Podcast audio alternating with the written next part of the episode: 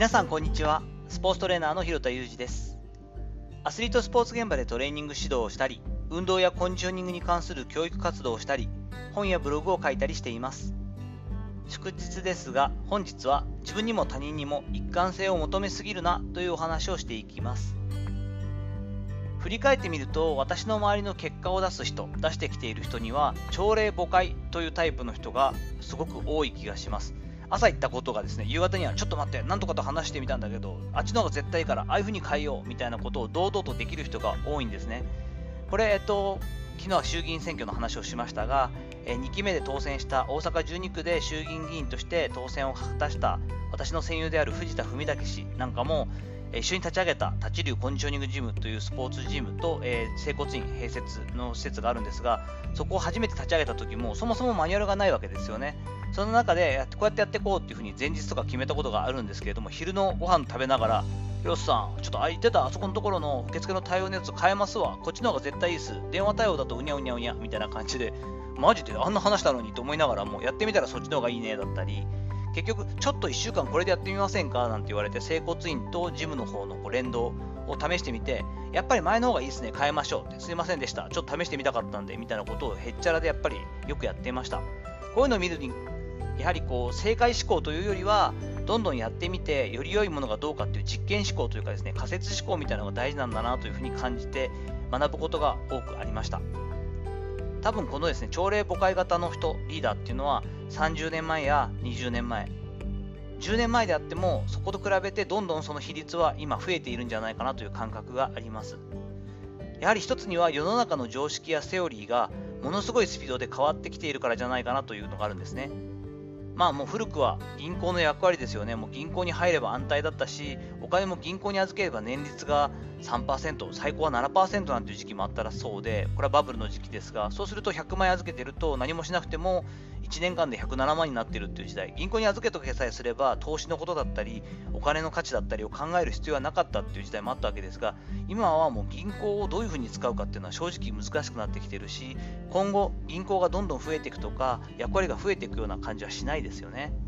そしてスマートフォンなんかの発達っていうのも大きいものでした。そもそもスマートフォンをどれだけの人が持つんだと iPhone が初めてできた時に、あれが素晴らしいって言った人って結局100人のうちの10人もいなかったんじゃないですかね。なんでわざわざこう電話としてはかけづらいのになんていう話だったところが、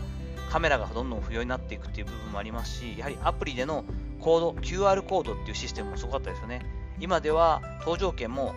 あの紙じゃなくて、あの QR コードで入場できるようになったり、ライブコンサートでやったり、スポーツ観戦もあの QR コードが基本になりますし、そもそもこれで決済できたりしてしまうという。お金を持たずにですね、クレジットカードも使わずに、スマートフォンさえ持っていれば QR コードで決済ができる。そんな世の中が来るなんて、2000年前後、アメリカから帰ってきたばっかりの24、5の私では全く想像もついてなかったわけで、もう覚醒の感があるんですよね。こういったルールチェンジに素早く対応できる、そのよく言うジャズ型のプレイヤーですよね。アレンジができる、ジャズ型のプレイヤーみたいなのが求められるようになってきているんじゃないかなというのは強く感じています。一方で、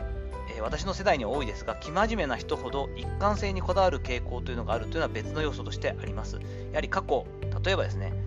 うんとスマートフォンなんて使わないって言ったちょっと年配の方がですね、本当はスマートフォンが便利そうだし、今、楽々フォンとかで、あまりこう小さな文字じゃなくて、年配の方でも分かりやすくできるスマートフォンがあるんだけど、かたくなにこうガラケーを使い続けているという感じ。ガラケー自体を使い続けるのが悪いことじゃなくて、どちらかというと、本当はスマートフォンの方が便利そうだし、そっちを使ってみたいんだけど、過去にあんなもん使うなんて若いもんだけが使うもんなんだよ、年寄りがあんなん使うなんてな、みっともないだけだみたいなことを言ってしまったことによって、その一貫性にこだわっている。まあ周りの人はそれほど苦笑いぐらいで結局あの人もスマートフォンにしたねぐらいで済むはずなんですけれども本人が一度言ったことに対するこの一貫性を保ちたくて行動を変えることができない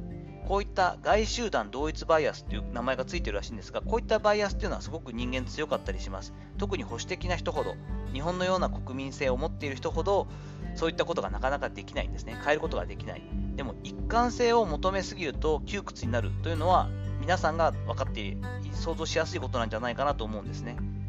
そして、1個考えておかなきゃいけないというか、知っておいた方がいいと思われることっていうのは、バイアスというのはそもそもの一種の手抜きだと言われているというか思われていることです。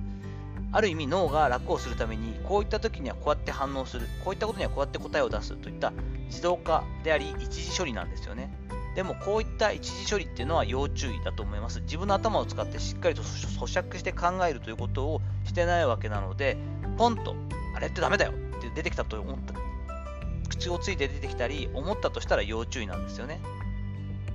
そして先ほどスマートフォンの例なんか挙げましたが、じゃあ便利になったし、とてもすごい使い勝手のいいもんだから、それが間違いないのかというと、過去の放送でもお話ししましたが、ネットでの情報提供なんかにもフィルターバブルですよね。特に自分が知りたいものだったり、自分がよくクリックするものを AI が判断してくれて、自分好みのディスプレイになったり、表示をしてくれて、自分が見たい記事が優先的に見られるようになったりしています。そもそもがクリックをさせようというのが大前提となっているのが、スマートフォンだったり、そのネットでの情報提供の、まあ、スタイルなのでそこに乗ってしまうとみんなも言ってる。ほら世間ってこうなってるって思うけれども自分好みの情報しか入ってない偏ったバイアスに固められている可能性があるわけです。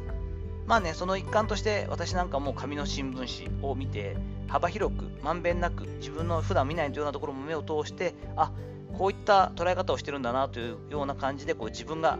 かたくなにならないように、そしてまああの自分の取りたい情報にだけ惑わされないようにしたりはしているんですけれども、いずれにせよ、あまり頑固にというか、かたくなに、これはこうでしょ、こんなのおかしいとか、こんなやつは間違ってるっていうこう、ね、白黒はっきりつけたがるような一貫性を求めすぎるというのは、今後の世の中においては致命的だし、他の方との協力だったりもできない可能性が高くなるので、ちょっとね、特に私は中年になってきてますから、余計に30代以降ですよね、だんだんだんだん周りから注意されたり、こうコミュニケーションをこう対等な立場で取らなくなってくるような人が増えてきた世代には、自分にも他人にも一貫性を求めすぎないというのはすごく大事な考え方なんじゃないかなと思ったりしています。さて、いかがだったでしょうか？本日は自分にも他人にもあまり一貫性を求めすぎるなよといったお話をしていきました。本日の話のご意見やご感想などあれば、レター機能を使ったりコメント欄にもお願いします。いいねやフォロー、今日の話良かったなと思っていただいたら、ぜひお願いいたします。本日も最後までお聴きいただきありがとうございました。この後も充実した祝日をお過ごしください。それではまたお会いしましょう。広田裕二でした。